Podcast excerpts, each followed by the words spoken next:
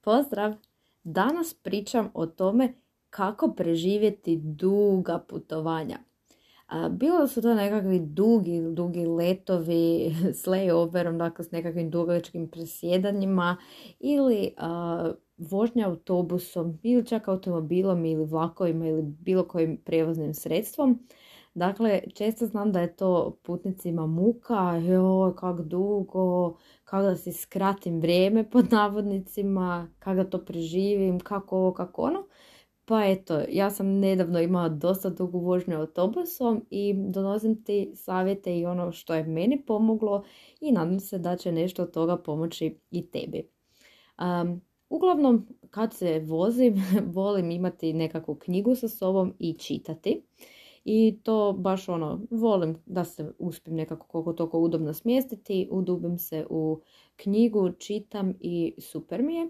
A, želim spomenuti da znam da postoje ljudi kojima,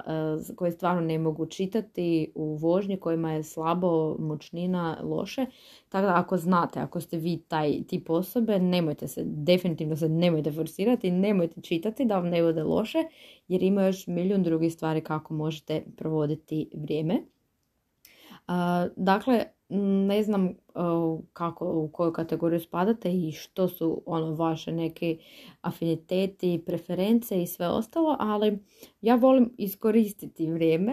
i to mm. nekako da se osjećam onda ugodno, da je to nekako u skladu sa mnom, da baš ono uživam, a ne sad da se nešto forsira i da nešto mora, jer stvarno ne mora ništa, a opet može sve što se zamisliš i što se zacrtaš i što je u skladu s tobom.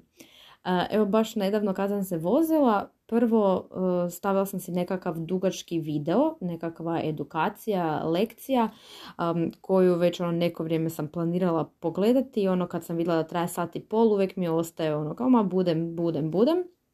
i nikad ono ne nađem baš vrijeme za to i onda zapravo baš mi je super da sam tak imala dugačko putovanje i onda sam uspjela i bez nekakvih distrakcija, ono slušalice u uši i pogledala sam tu video lekciju, e, tu edukaciju i slušala sam brojne podcaste jer za to ti isto ne treba puno, dakle samo slušalice da imaš, staviš e, podcast i slušaš. A također nekad stvarno, stvarno obožavam ono samo gledati e, kroz prozor, pustiti kako bi se reklo mozak na pašu,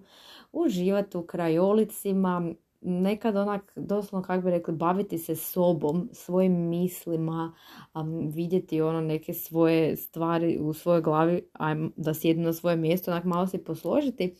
ili pisati nekakve bilješke, bilo to nekakve trenutke inspiracije, bilo to nekakva pjesma ili u vidu nekakvog dnevnika ili nekakvi doživljaji s putovanja pa nekakvi podsjetnici. Dakle, volim imati i, i zapisane te neke stvari da, da ne zaboravim. I naravno ne moraš uvijek imati olovku i papir sa sobom ili nekakvu bilježnicu ako je imaš i ako ti to odgovara i ako ti nije zlo dok pišeš i čitaš i to sve ostalo, da pače ako je to tvoj stil. A ako ne, opet postoji rješenje jer uvijek možeš pisati na mobitel u obliku nekakvih bilješka, natuknica, u onom Google Keep formatu ili nekakvim aplikacijama, kako god to tebi odgovara. definitivno možeš onda i nekakve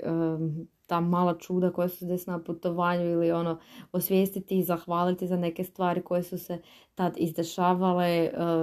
ili montirati videa, pripremati sadržaj za društvene mreže ili s čim se već baviš, da li to bio kreiranje nekakvog sadržaja ili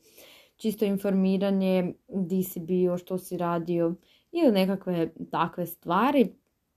Ili jednostavno slušati pjesme, meni to stvarno nekak bude toliko dobar osjećaj, baš ono kad vozim se oko mene, ono krajolog se izmjenjuje, gledam nebo, šume, planine, kaj god se vane nalazi, a ono, e,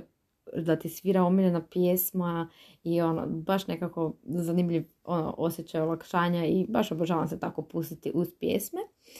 Um, također, naravno, mogu preporučiti ako imaš ono dovoljno baterije ili ako imaš bar eksterni punjač, onaj nekakav power bank ili nešto, ili mogućnost naravno da si e, napuniš e, mobitel ili gadgete, bilo da imaš tablet ili laptop sa sobom ili nešto treće. Možeš naravno gledati i filmove, možeš gledati serije, Netflix, HBO, što god je tvoje ovoga, e, što te zanima da pač definitivno isto možeš uh, uh, znači gledat filmove ili serije ili što god od programa, ali i apsolutno, a kad osjetiš i ako osjetiš umor, uvijek možeš i malo odrijemati, baš ono odmoriti, isključiti se, pa čak i odspavat da pače, zašto ne? I uvijek je naravno dobro imati nekakav snack sa sobom, nešto da prizalogajiš kad budeš uh, gladan ili gladna. I uh, apsolutno uvijek preporučam da imaš nekakvu tekućinu sa sobom, bilo to voda, sokovi ili nešto treće, ali apsolutno je bitno da imaš. Kad si u avionu, dakle za to ne moraš ti brinuti jer većinom u ovim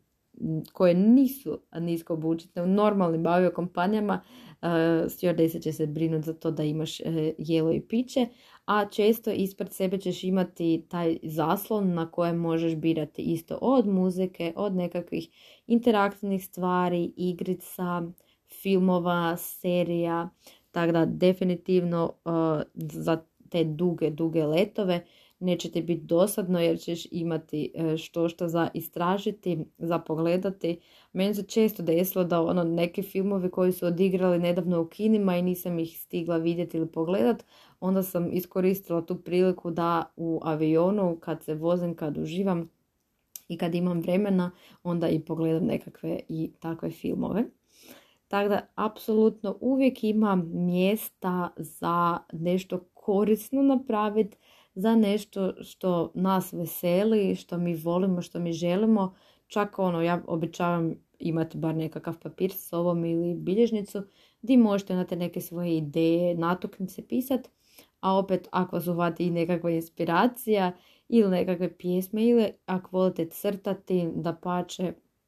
jer često smo baš u tim nekakvim situacijama kad putujemo i opušteni i ne brinemo se toliko o ne znam, prošlosti ili o budućnosti, nego smo nekako više usmjereni na taj sadašnji trenutak i možda nam više u tom trenu nekako dolazi i inspiracija i kreativa kad smo u tom nekakvom opuštenom e, stanju na putovanju. Pa eto, nadam se da sam ti dala barem nekakve smjernice ili ideje čime sve se možeš baviti e, kad putuješ, kad su u pitanju duga putovanja i da ti definitivno ne mora biti dosadno.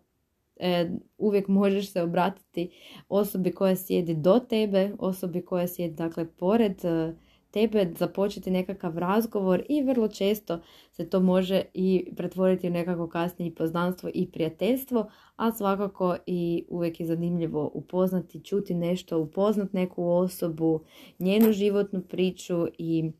vjerujem stvarno da od svake osobe možemo nešto naučiti, pa onda iskoristi također i tu priliku da upoznaješ osobu do sebe i da nešto naučiš. Ima tu naravno još puno načina, sve ovisi koji su tvoji prioriteti, ali evo ovo su nekako načini na koje ja najčešće prevodim, preživljavam pod navodnicima svoja duga putovanja jer bilja ono volim da ih iskoristim na nekakav, ajmo reći, pozitivan način, a ne da samo razmišljam kad će više, kad će više, dosada, dosada, dosada. Makar također ni ta dosada nije toliko loša stvar koliko mi uvijek mislimo, jer nekad se baš iz te dosade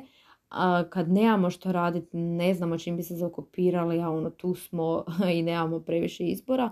onda iz te dosade također znaju uh, proizići genijalne ideje. Evo, želim ti da i ti imaš genijalne ideje i genijalna putovanja, bilo to duga ili kratka, svakako da budu slatka i da uživaš u cjelokupnom procesu, a ne samo u krajnjoj destinaciji. Uživaj, putuj, otkrivaj. E, sretan put i čujemo se.